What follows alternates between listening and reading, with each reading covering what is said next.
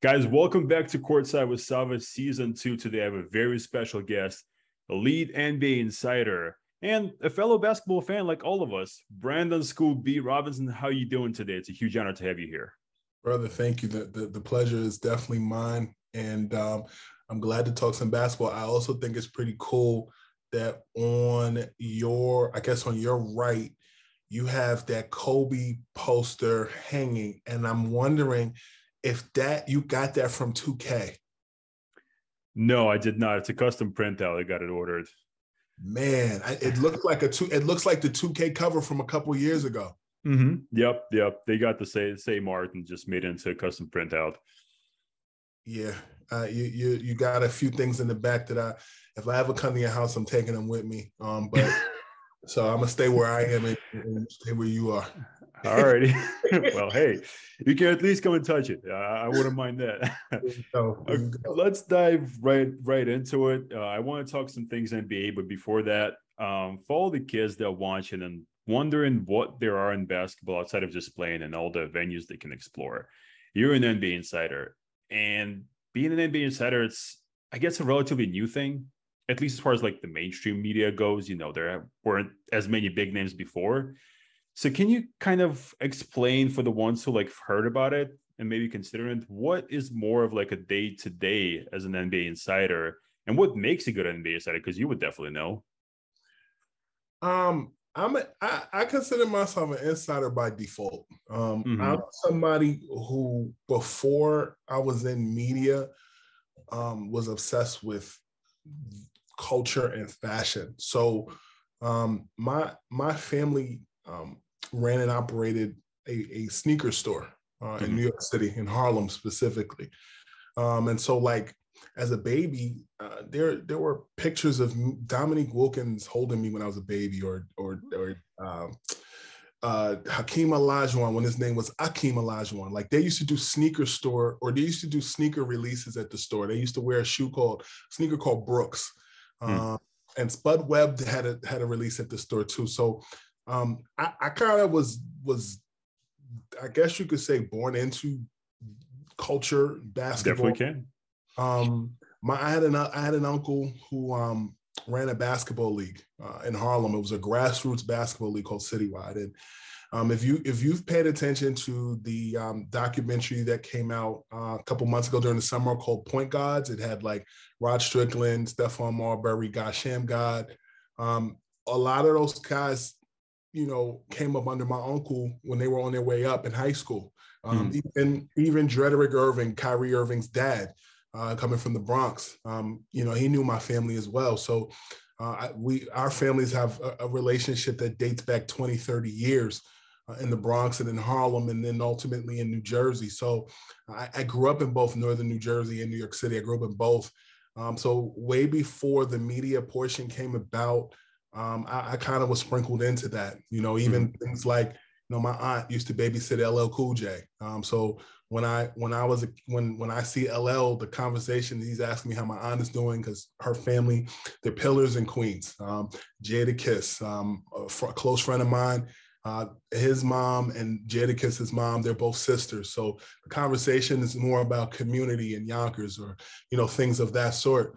Um, so for me, um, basketball's foundation really started in New York and New Jersey. And then, you know, when I turned 12 years old, I, I got the opportunity to audition for uh, a, a, radio uh, show. Ultimately, it was a to be a kid's personality. I was chosen among hundreds of kids uh, to be a radio personality for um, a, uh, a, radio station that's now defunct called Osworld Radio, which was in Jersey City, New Jersey at the Liberty Science Center. Um, and what happened was the Nets were rebranding at the time, um, and they had a new logo. Keith Van Horn was their first round draft pick in 1997. John Calipari was the head coach and the vice president of basketball operations. Their starting point guard was Sam Cassell. Jayson Williams was on that team. And so basically, uh, I, I, got my start with the Nets professionally uh, at 12 years old doing a radio show. I was featured on NBA Inside Stuff with Ahmad Rashad um, that that kind of set the foundation. And for those who are diehard basketball uh, aficionados and you know pay attention to to news and, and transaction stuff, In 97, at 12 years old, I was sharing the locker room with Woj when he was at the Bergen Record newspaper in New Jersey. I was sharing a locker room with, you know, uh, Chris Broussard, who was at the New York Times at the time, Stephen A. Smith, who was the Philadelphia Inquirer. Um, you know, so if they if if if I feel old, I know they feel old. But you know, at, at 12 years old, I, I, felt like the movie uh, Rookie of the Year, where the kid was pitching for the Chicago Cubs. Um, and, and it was cool because I got the opportunity to sit down with him. Those were the formative years uh, for me. And I just, you know, I really developed um, a, a, path. So during the week, you know, I was in the NBA locker rooms interviewing players on weekends, on Saturdays. I was in the studio hosting a show called Net Slim and Planet. Um, and, and I just kind of kept going. Um, everybody's story is not like that. And I realized that I'm blessed um, and I think the thing that I'm most appreciative of outside of my early start is that once I got those two years hosting that show with the Nets, I went to high school and, and was a normal kid. A lot of times when people start young, they don't have a chance to be young and they don't have a chance to kind of just grow and be out of the spotlight.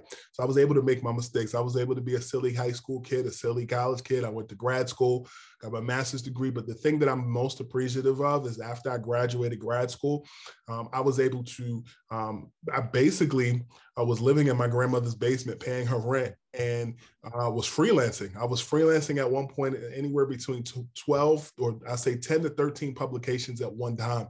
Um, in my grandmother's basement, um, I there was no stove.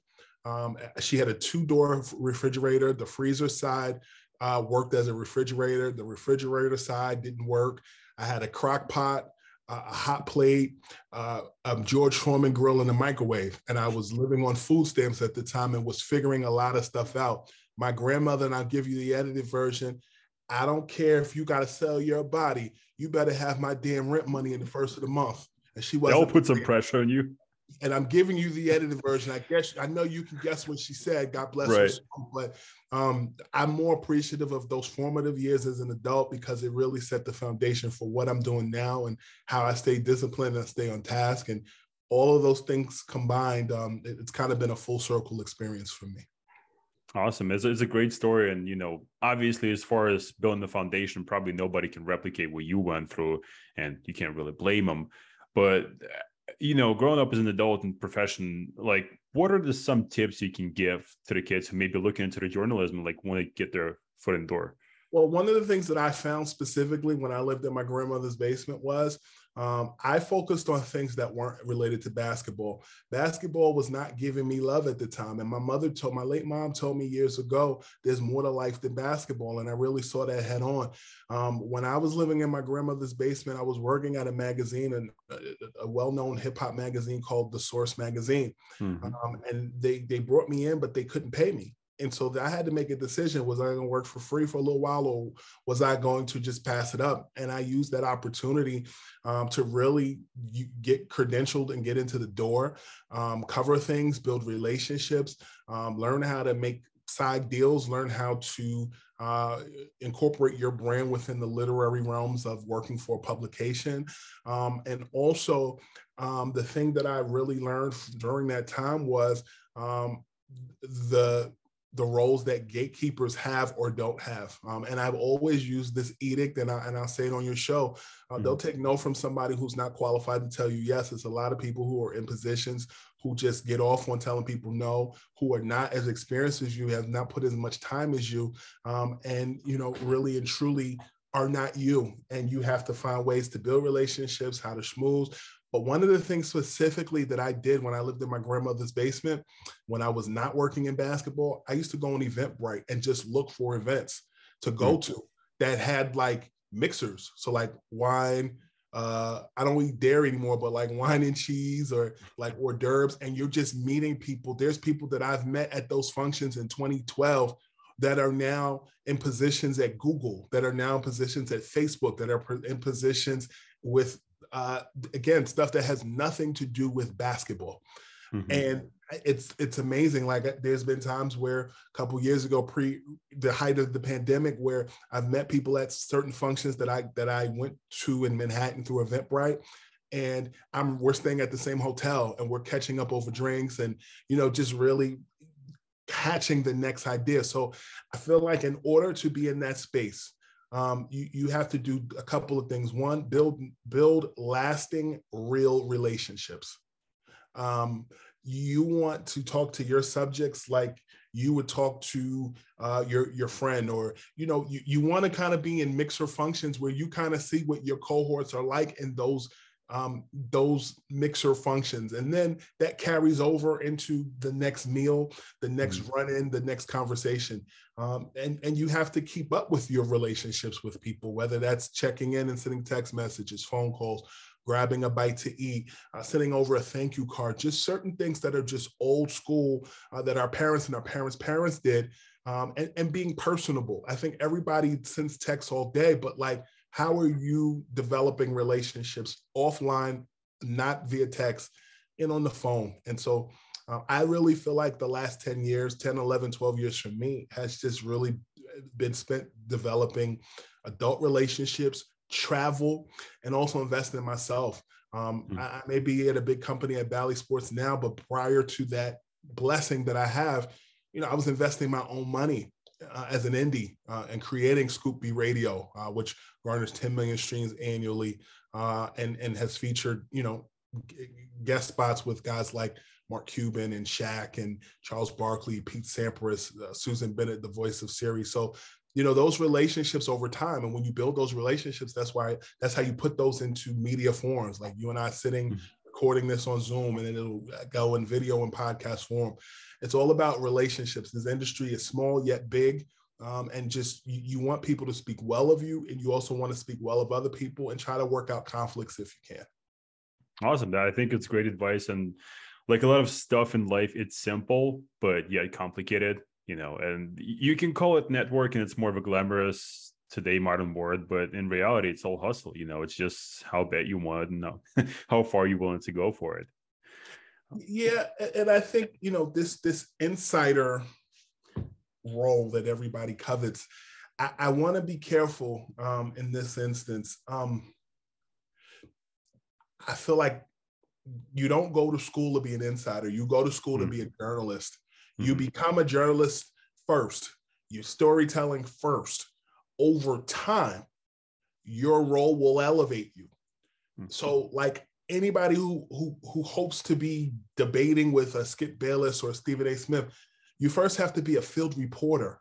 You first have to build skin in the game, and people recognize you, and people feel comfortable talking to you, and you're you're writing, and you're putting in those, as they say in the book, um, the the the, the um, the, about the 10,000 hours of practice before you yes. become an expert.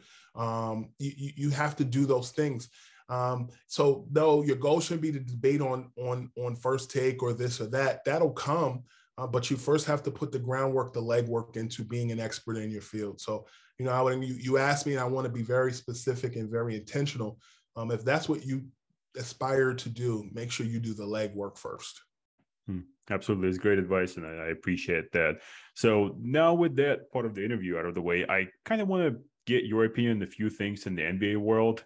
Uh, obviously, we just get into the season, and naturally, first, I'm a Bulls fan. I live in Chicago, so got preseason game in like three hours going to. So I want to ask you, right now in the Bulls community, obviously the things with Lonzo, the season doesn't look as promising as it was last season. Maybe the team overachieved a little bit. Maybe they were just finding their spot in the Eastern Conference. You know, and you see how competitive he's going to be this year.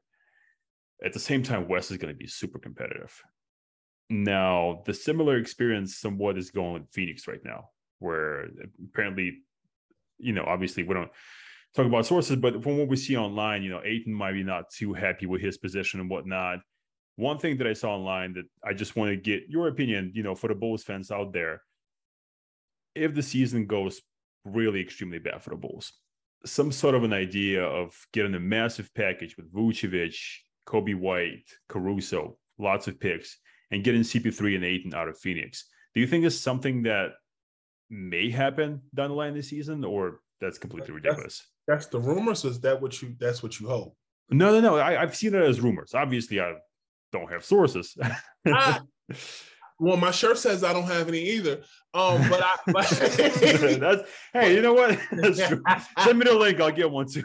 but I, what I'll say to you is, um, I think that the Bulls, I'm not ready to hit the panic button yet. Like everybody's zero zero. So mm-hmm. I, I kind of want to scale back a little bit because um, one of the things that I, I, I like about the Chicago Bulls um, is that a couple of years ago, a year or so ago, um, when uh, the Lonzo Ball conversations that I was tweeting about back in 2020, mm-hmm. 2021, um, the Bulls did have conversations with the New Orleans Pelicans back when when Lonzo was a member of uh, the the Pelicans, and the Pelicans wanted Coby White, and the Bulls promptly said, "Hell no," hung up the phone.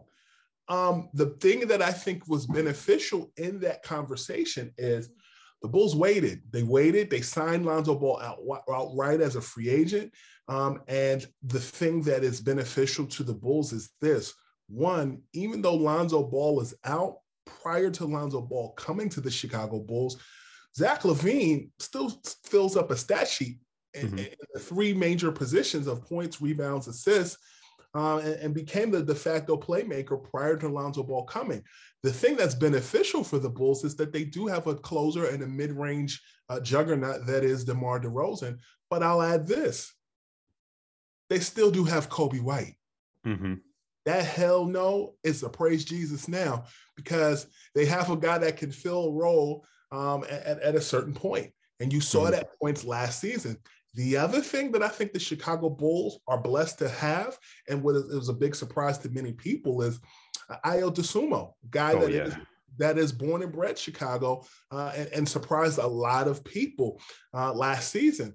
Um, I, I, look at this Chicago Bulls team, and the thing that is really just um, a blessing for them is they have LaVine that's on the mend, or who has been on the mend, and he and he's and he's played well in practice, and um, you know that all looks good for the camera. But uh, this is a guy that wants to be in Chicago, proved it, showed it, got his money. But I don't necessarily think that they they, they surprised a lot of people last season.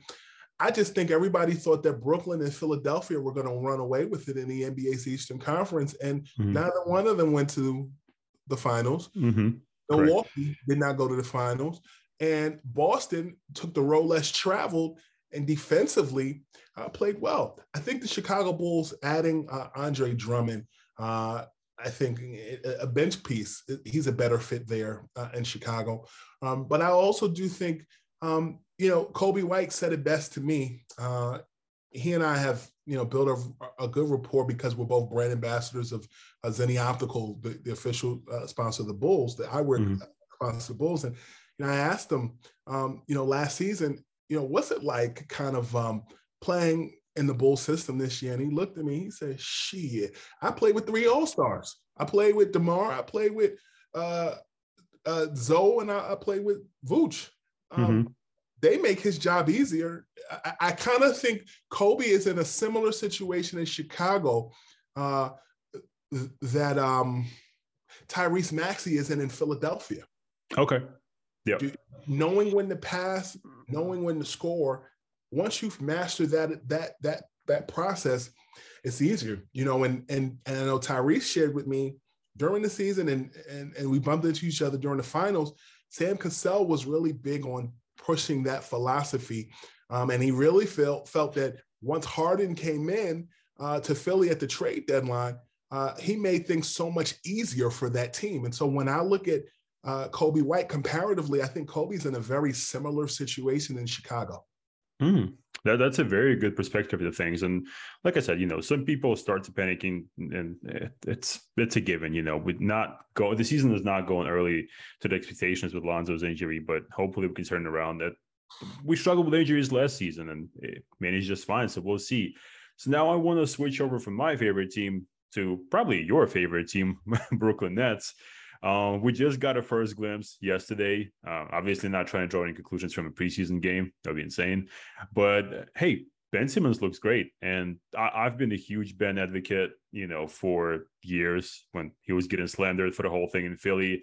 I think Brooklyn, when they got it, they definitely won the trade because they were the only team that didn't need Ben Simmons to learn how to shoot. You know, if he's just that same one of the best defender players in the, in the league, then that that's that's good enough for them. you know, and he's still an amazing playmaker, one of the best in the leagues as well. What kind of expectations do you have for the Nets going into the season? They are in a situation uh, where they're healthy, um, and I do think that uh, this is a put up or shut up year for Brooklyn because this is a contract year for Kai. This is a four year partnership. Um, and I think that they're in a better position uh, with their big three now than they were with Harden. I've I like James Harden a lot. I think he's a better fit in Philly. Um, I've always kind of lamented about the fact um, that the that the Nets gave up so much to get Harden. Um, like Jarrett Allen being gone is the same problem the Nets have now. Mm-hmm. The one benefit that I think that the Nets do have is Nicholas Claxton, who they say put on seven to ten pounds of muscle, shave, you know, cut his cut his hair off, and um, but at the same time, I, I marvel at the connectivity that uh, Nicholas Claxton and both he will have with Kai and with uh, Simmons uh, mm-hmm. off off off screening rolls, no look passes, and just grabbing rebounds and, and jamming. Um, I really think that um, playing alongside Simmons and Kai specifically are a, a huge playground for Claxton. Mm-hmm. Um, but I also look at some of the other uh, pieces that Brooklyn has. Uh, I like Sumner uh, backing up Kai off the bench. I like Seth Curry once healthy and, and still on the men. I ran into him in San Fran during the finals uh, as he was celebrating with his brother and the Warriors winning. And uh, he he's he told me then that was very excited for what's to come. I like a healthy Joe Harris. Um, I, I, you notice I haven't really even mentioned Kevin Durant yet. You know who he right. is. Right. we really have to talk about him. But I but I think at the same time I, I think it just has to flow. Um, mm. I, I think this this Nets team um, is missing a couple of things. Um, but I do think that the things that they were complaining about, they got. Um, I, I, do like the fact that they did get TJ Warren um, this offseason.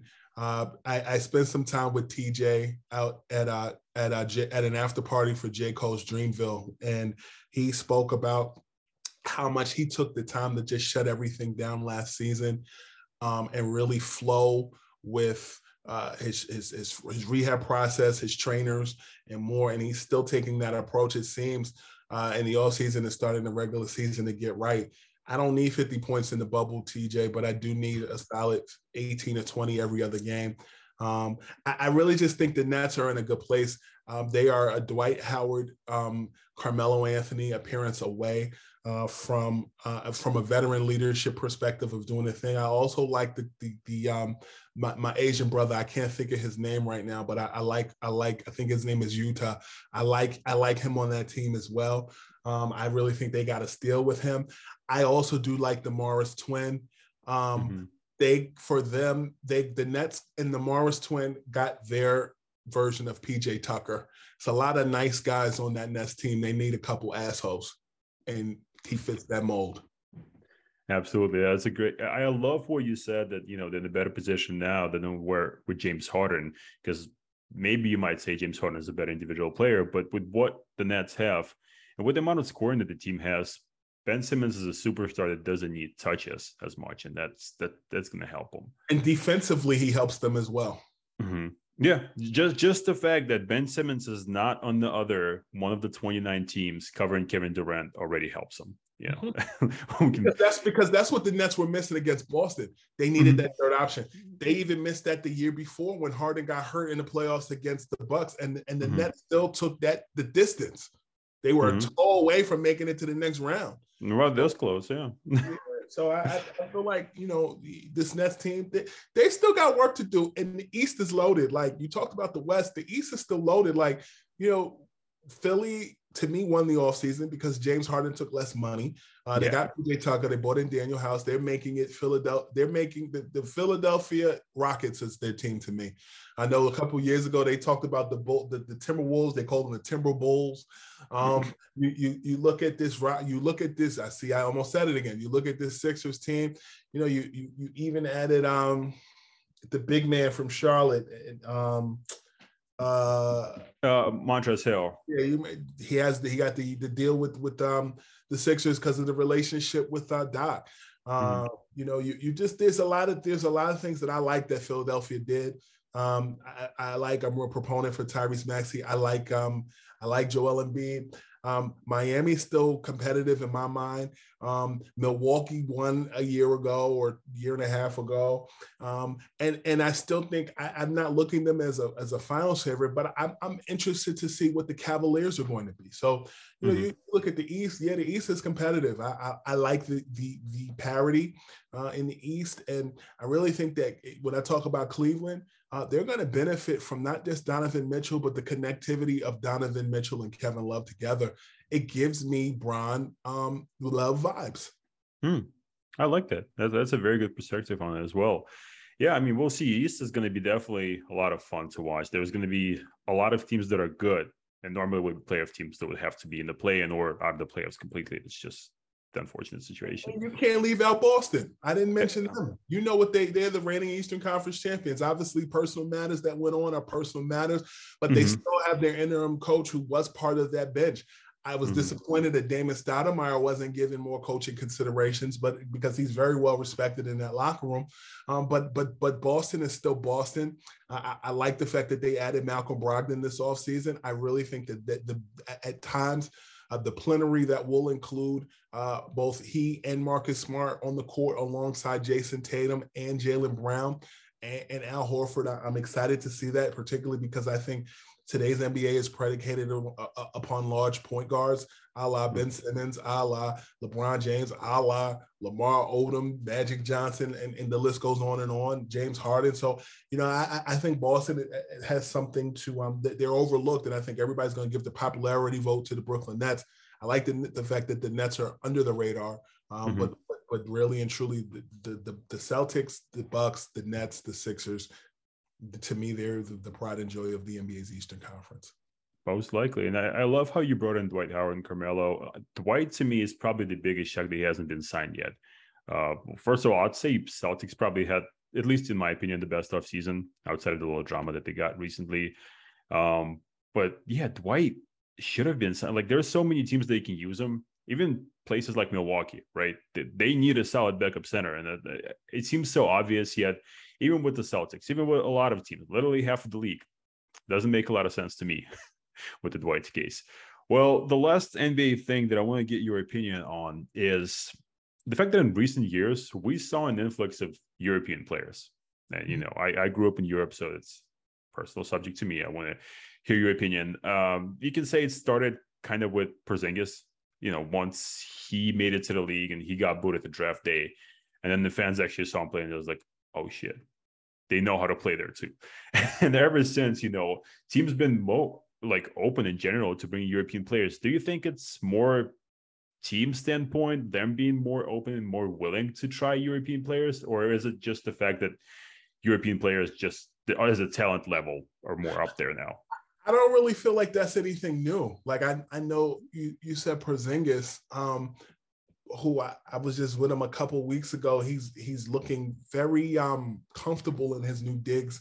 Hmm in Washington. But if you, you got to take it back a little further, um, you know, you look at the last 20 years of basketball, 20, 25 years of basketball, um, you you have to credit the San Antonio Spurs and the, and the Sacramento Kings um, mm-hmm. for, their, for their level of comfortability. You look at the Spurs, uh, obviously you think of Tim Tony Parker, you think of um, Manu Ginobili.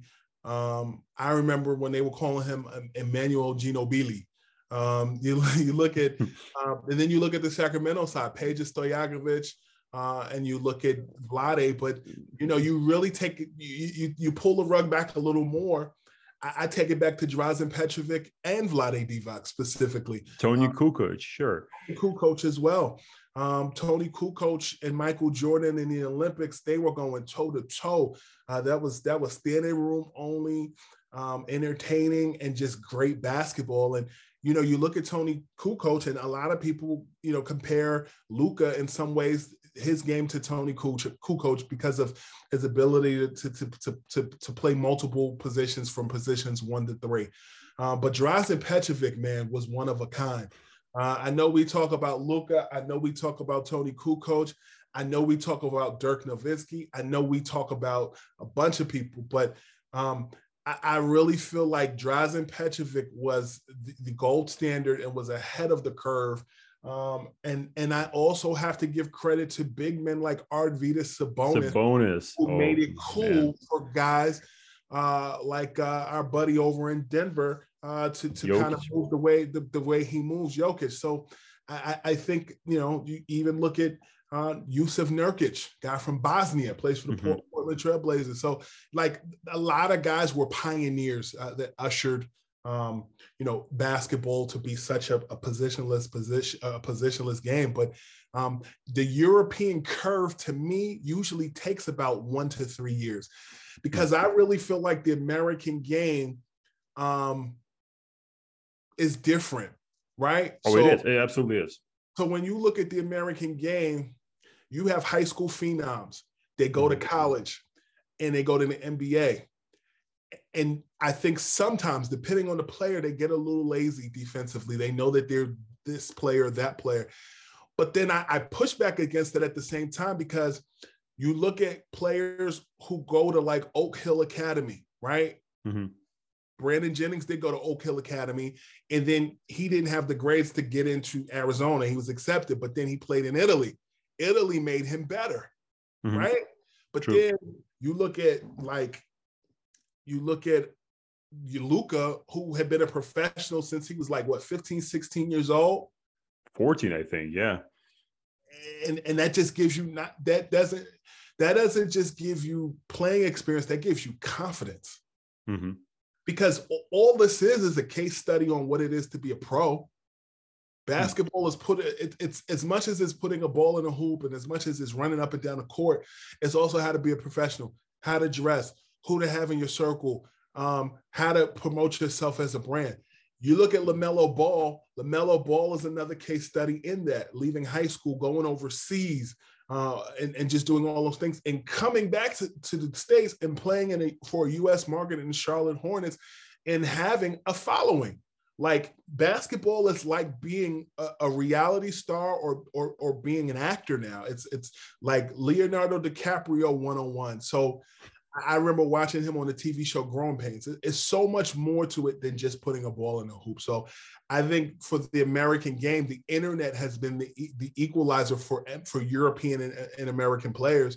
But I feel like at the same time, um, it just comes down to how bad you want it and, and whether mm. you, you, you you really want it and whether you just want to be silly and, and guys are taking advantage of it.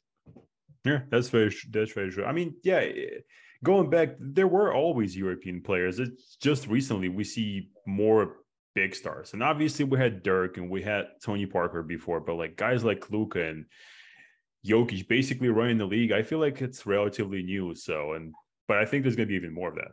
Detlef Schrempf, Sarunas Marciulionis, um, just I remember my mom used to call Detlef Schrempf Dead Eye. That's what she called him. She would call him Detlef, and he had a mm. dead eye because he could hit that ball, hit that shot from downtown. So yeah, I, I think the European game has always been there. I just think that now the European player in some aspects are just as good, if not better, than some of the the American players that are in the league. Oh yeah, absolutely. You you put top five European players against top five American players right now it, it is a matchup. It is a game. It's it's not lopsided as it used to be, and it's good for the sport. At the end of the day, one hundred percent. And even looking at the upcoming draft, you know, Victor Wembanyama right there. God yep. knows what we're gonna get with this. yep. If he's a yeah, go ahead. No, I was gonna say, and I didn't even give credit to Giannis. Giannis is Giannis is mm-hmm. in the conversation. Won the championship. It wasn't part of that good old boys buddy buddy club. He just does him and, mm-hmm. and, he puts in the work and it shows. He loves his kid, he loves his, his, his, his lady, and goes about his business and takes his his, his ass home. And um, yeah, so I yeah, man, I, I think the future is bright with basketball, the European game, uh, the American game. Um, I, I I think that you know even from the, the what's going to happen in, in, the next year or so with the collective bargaining agreement as it relates to you know one and done versus letting somebody come in at 18. I think now scouts and teams have more um, to go by with uh, st- qualitative and quantitative data based upon what somebody's going to be. I just think there's more out there now versus the early 2000s where guys were just jumping from high school to the pro game. Do you think it's just more overall European scouting now going on? It's European scouting, but you, you also have to look at just the person mm-hmm. um, and the maturity level of that person. I know what I was like at 18. Mm-hmm. Um, I'm, I know that I started at 12. I thought that I could, you know, be a first round pick, you know, at ESPN and do my thing, but realized that I had a lot more growing to, to do. Now, of course, being a journalist and being an NBA player are two different things, but there's still a level of maturity, and you have to mature as well with, you know, your mind, body, soul as you as you are what you do on the court. It all has to balance. Everybody's not. Everybody doesn't have that light switch like LeBron had, and LeBron had a good team around him. Tracy mm-hmm. McGrady didn't blow up right away. Um, Kobe didn't blow up right away. Jermaine O'Neal didn't go up, grow up right, you know, glow up right away. It, it took time. So he was Steph, yeah, yeah. So you know, even Steph Curry being a child of, you know, a, a, an NBA player, um, it took time. It took injuries. It took him switching from Nike to Under Armour. You, you still have to have that time to grow as a person. Absolutely, one hundred percent. Going back though to what you say about media exposure, I mean, that's just hey, just just from my experience, media export exposure in Europe overseas in general with the with basketball is a little different. So it's probably going to change. But hey, if you got a minute after this, just just go on Google and look up a high school gym in like Bosnia, and you'll you'll see why there's no media. Nobody nobody's taking no footage there. Right. So, but it it is changing right now. So. Last little question I'm going to ask you before I let you go, and this is something that I ask everybody, and we're keeping track of. And it's a very simple question, but the one that never dies in the basketball community. And you can name whoever. I just want to know the answer and your reasoning. Who is the GOAT? Michael. Okay. Well, no explaining, right? That's. I mean, Michael is the reason why I, I watch basketball. Um, I, I, started watching in '91 when the Bulls won their first championship. Um, I, I will say that um, the generation that is a little younger than me, they recognize Kobe as their GOAT, and that's fine. I think the one thing about basketball is everybody has their opinion. And just because mm-hmm. somebody has an opinion, it doesn't make it fact. That's just how you feel. I always take it back to a conversation I had with Shaq on my podcast, Scoop B Radio, where, where Shaq said, You look at the NBA, and it's literally like a McDonald's menu. He said, Who's the Big Mac? Michael. But then you got filet of fish, you got chicken nuggets, you got the quarter pounder, you you have a chicken sandwich, you have the chicken select, you have fries. There's a place for everybody. Everybody's not going to be Michael. Everybody's not going to be Kobe. Everybody's not going to be LeBron. Uh, but there is still a Dominique Wilkins. There's still a Reggie Miller. There's still a Gary Payton. There's still a Patrick Ewing. There's still a Keem. Um, and and I and I think there's room for everybody. I think in the 75, 70, now 76 years of the NBA, um, there are guys that today people who are, are younger than me don't know who Slick Watts or Jack Sikma are.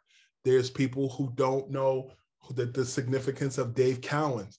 They don't understand the significance of um, who Malik Sealy was or who uh, Bobby Phills was.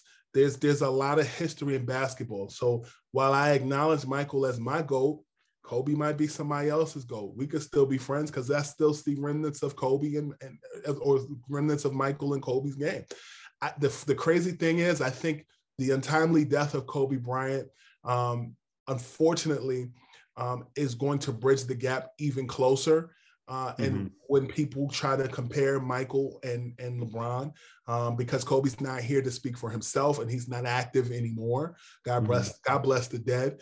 Um, but I, I, feel at the same time, if you watch them, you don't have to defend it. You you, you know his greatness. Um, I knew Kobe. I know his family well. I went to college down the street from Lower Merion High School. Um, I, I'm blessed to have seen seen Michael, Kobe, and LeBron play live in their primes. Um, I watched Kobe's last All Star game in Toronto. I was around Michael and the Bulls. I was in the locker room with Dennis Rodman, Scottie, and Michael back in the '90s.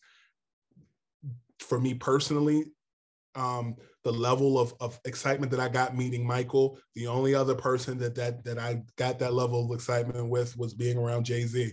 Um, but at the same time, um, they're all great in their respective field, and, and I have nothing but respect for all three. So we could argue about that all day. It's great for content, but Michael is my goat. I have a hmm. respect mm-hmm. for LeBron. I enjoy watching his game. Yeah, and and this is not to convince anybody. I literally just like collecting opinions and see what people put in it like you said i mean there's no right answer to it and with generations too with knowledge and with the new accomplishments and accolades that you can't change people's opinions it's not something that we can be set on. But i appreciate your input on this for sure. And I, and I love this Shaq quote as well. If this doesn't sound like Shaq i don't know what does. The whole mcdonald's thing. He's talking big business. That's Shaq all day.